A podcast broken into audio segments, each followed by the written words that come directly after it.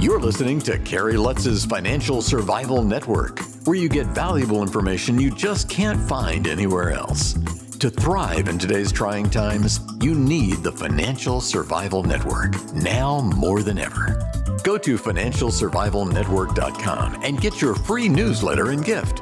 Financial Survival Network. Now more than ever. And welcome. You are listening to the Financial Survival Network. I'm Kerry Lutz. Today is 10 5 21. Well, hey, we got this budget proposal from a certain party in Congress, uh, purported to be 3.5 trillion, actually five and a half trillion, or who the heck knows how much. Nobody knows for sure. But uh, we've got Michael Busler, Professor Michael Michael Busler with us now. Uh, you know him well. He's been on the show a number of times from Stockton University, and he's going to go over this uh, this creation and let you know what's in it for you. Hey, Professor Busler, it's great to have you back on the show. So, what of the budget proposal? So, uh, and thanks for having me, Kerry. You know, it's my pleasure to be here. So, uh, let's take a look at the big picture for a minute. Um, the federal government last year uh, spent $3 trillion more than they received in tax revenue. This year, they'll spend another $3 trillion more than they received in tax revenue. And uh, President Biden wants to get two bills passed. One is a $1.2 trillion infrastructure bill, of which about half of it is truly for what we would call infrastructure, roads, bridges, et cetera. The other half is for a bunch of social programs. The 3.5 trillion is all for uh, social programs. Um, and it includes massive amounts of tax increases also. Essentially, what the plan does is it takes income away from people that earned it and give it to people who, for whatever reason, uh, have not earned it. And how are they going to give it to those people? Uh, they're going to provide uh, low cost or free health care to every American. Um, they're going to provide um, education, um, including free preschool education, all the way up through two years of community uh, college. And there's a host of other uh, uh, child care type things, a host of other benefits that would go to uh, lower income Americans.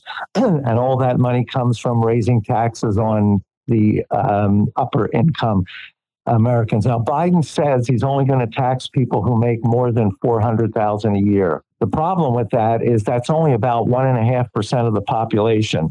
Uh, so, in order to raise any significant amount of tax revenue, he's going to have to raise taxes on the average um, American. Uh, now, he says that this his plans will cost zero and add zero to the public debt. Um, mathematically, I think that's impossible, but I believe what he's saying is uh, it'll cost zero because uh, we can raise taxes by eliminating loopholes and things on the wealthy, and that will uh, raise um, a significant amount of revenue, at least enough to cover most um, of the spending plans. Um, the problem with that is, uh, as I mentioned beginning, there's not that many wealthy Americans that make over 400,000 a year. And making things even worse is by overtaxing the highest income earners, you reduce capital formation. So what does that mean? There are three things that um, people do with their income. The first thing you do is pay taxes. What's ever left over, you're free to dispose as you want, call that disposable income. You either spend it or save it. Average Americans pay their taxes. They end up spending most of their disposable income and saving a little bit of it. You try to save maybe 5% of your income if you can wealthy income earners. They pay a high amount of taxes make um, that leaves them with disposable income. They live a very lavish lifestyle but they still have much income left over to save and invest. That becomes new capital uh, for the economy. And in a capital intensive economy which is what we have we need that new capital. So if he raises taxes on the wealthy, they're still going to spend on their lavish lifestyles, but they'll have less money to save and invest. That reduces capital formation. It's also coming at a time when the federal government um, has a public debt which is now approaching $30 trillion and it's about to be raised, I think, somehow. Uh, so if the federal government is pulling 30 trillion dollars out of capital markets that leaves us capital available to business and if you're overtaxing the wealthy and raising the capital gains tax you're reducing capital formation that could lead to a capital shortage what happens when you have a capital shortage? Well, the federal government is spending all this money pumping up demand in the economy. They hope that business increases supply to meet the demand. But if you can't raise new capital because we have a capital shortage, then you the business won't be able to expand. If they can't expand, the only way to respond to high demand is by raising prices. So you end up with an economy that can't expand or tends to stagnate, also with a lot of inflation. That's a stagflation problem, very similar to what we had in the late 1970s that was very difficult to get rid of. So all of Biden's spending plans, first of all, will not cost zero. They will add significantly to the public debt. The taxes on the um, upper income earners will result in uh, less capital f- formation. That will tend to stagnate the economy and lead to inflation. Uh, so, what's the uh, solution here? The solution is exactly what the Republicans and two uh, Democrat senators are doing. They're saying we can't support this massive increase in government spending and what will turn out to be a massive increase in taxes and a huge increase in the public debt. All of those are really counterproductive, and they're only designed to help perhaps the lowest income earners. All the rest of us are going to end up feeling the negative impacts uh, of those plans. Isn't that wonderful, huh? Is this thing going to pass or what? Well, I'm not sure. So they have to raise the debt ceiling relatively soon. They passed a resolution to keep things going. Janet Yellen says we only have about two weeks and the debt ceiling will have to be raised. Now, the Republicans are saying we're not going to go along with raising the debt ceiling, particularly if you want it raised by a significant amount, because then once you say that the debt ceiling has been raised, well, now we can afford to uh, pass these massive spending bills. So the first thing is we've got to resolve what's going to happen with the uh, debt ceiling. Um, I think it will end up being raised somewhat, but um, in terms of Biden's spending, I'm not sure either definitely, I don't think both of those are going to get through, at least in the form that they're in now. So they'll either be significantly reduced, or if the moderate senators, the Republicans hold their ground, the moderate senators hold their ground, and the progressives hold their ground and they're saying we're not voting for anything unless we get all of it then there's a chance that really none of this none of this passes which i think is a good thing. Yeah better nothing than something here. Like what is what is it really going to accomplish uh, doing all this right? Don't just survive thrive. The Financial Survival Network. Goldterra Resource Corp is a gold exploration company that has assembled a highly prospective district scale land position on the doorstep of the city of Yellowknife in Canada's Northwest Territories. Goldterra is currently focused on expanding and delineating gold resources at the company's Yellowknife City Gold Project with a goal of discovering over 5 million ounces. With ready access to infrastructure and multiple high grade gold discoveries, Goldterra is on track to re establishing Yellowknife as one of the premier gold mining districts in Canada. Goldterra trades as YGT in Toronto and YGTFF on the OTC. For more information, go to goldterracorp.com. That's goldterracorp.com. This is the Financial Survival Network, the information you need to thrive, now more than ever. Yeah, what it'll essentially do, um, it will um, replace individual um, responsibility with social responsibility. The government will take care of you. You know, Kerry, if you look at the big picture here, the U.S. went from the birth of a nation to the largest, most prosperous economy in the world in about 150 years. Other economies were hundreds, in some cases, thousands of years older.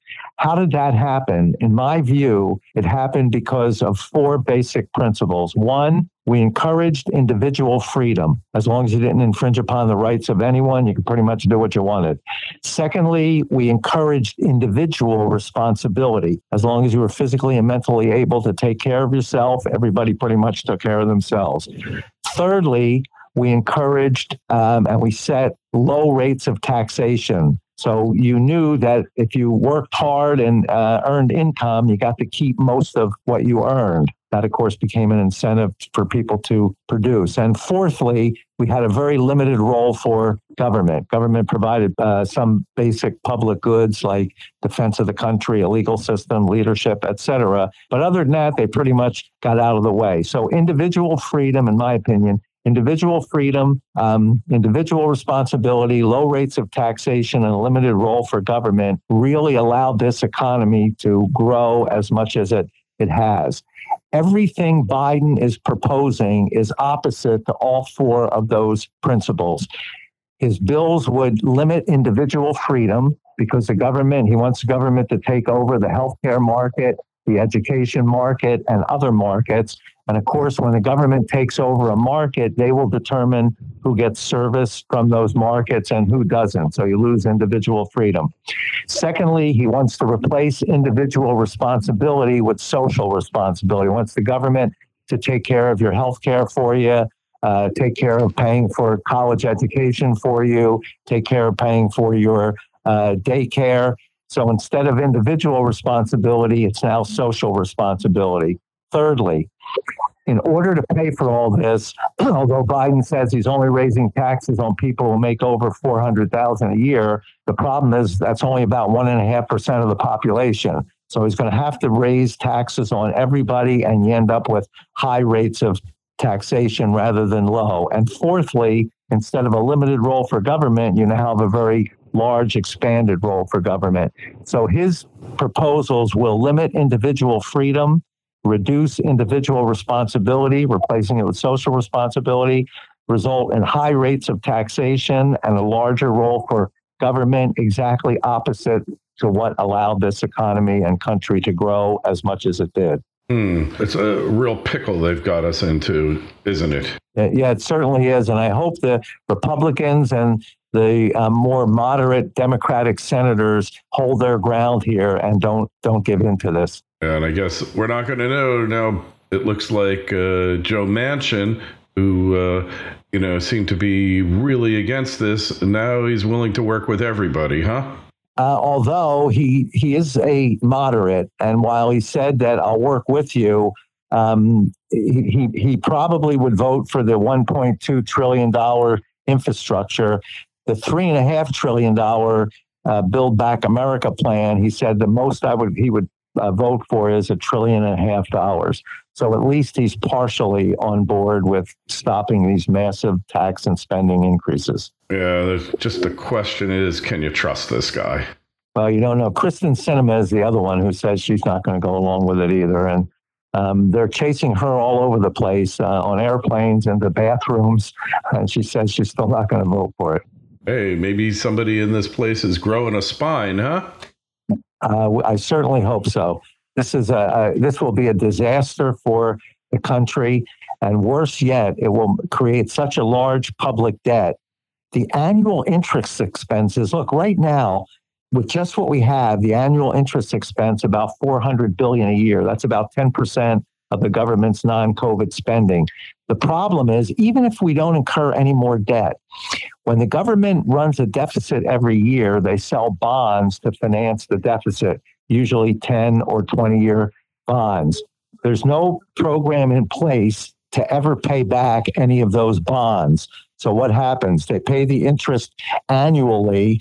And then when the bond matures in 10 or 20 years, they simply sell new bonds to pay back the old bonds and they roll over the public debt. The problem with that now is, I mean, there's a number of problems, but one is much of the debt that they took on in the last 10, 12 years, they had an interest rate of about 1%. Interest rates are going to start to go up probably starting early next year. So within the next couple of years, the treasury bills and bonds, instead of 1% interest, are going to pay at least 2% interest. So even if we don't take on any more debt, the 400 annual um, interest expense, 400 billion annual interest expense, once we roll it over, turns into 800 billion dollars a year. And if we add more debt to it, which it looks like we're going to have to do, now you're talking about perhaps a trillion dollars a year in interest expenses just to pay uh, for the interest on the public debt. That's a burden that future generations will not be able to uh, carry. Uh, it will cut out uh, other government spending in necessary uh, areas. So I believe it's very important that we don't let this go through. All right. Well, from your mouth to God's ears, Michael. You know, it's definitely a situation. The government's been overspending for years, spending money it doesn't have. And this is what we wind up with. Hey, people want to find out more about you, connect with you on the web. Where's the best place to find you? So I I post every one of my columns. I have a web page uh, on Facebook. So if you're on Facebook, just search for Funding Democracy. Funding Democracy. My page will pop up there, and I'd be happy if anybody followed me. All right, excellent. And we follow you, of course, and appreciate you coming on. Uh, we will talk to you again. Any questions for Professor Busler, just send us an email to kl at kerrylutz.com. And don't forget, sign up for a free newsletter. Always a pleasure to speak with you, Michael. Appreciate you coming on, and let's keep our fingers crossed. Thank you, Kerry. My pleasure to be here. Look forward to doing it again. Thanks for listening to Kerry Lutz's Financial Survival Network, your solution to today's trying times. For the latest, go to financialsurvivalnetwork.com. Financial Survival Network, now more than ever.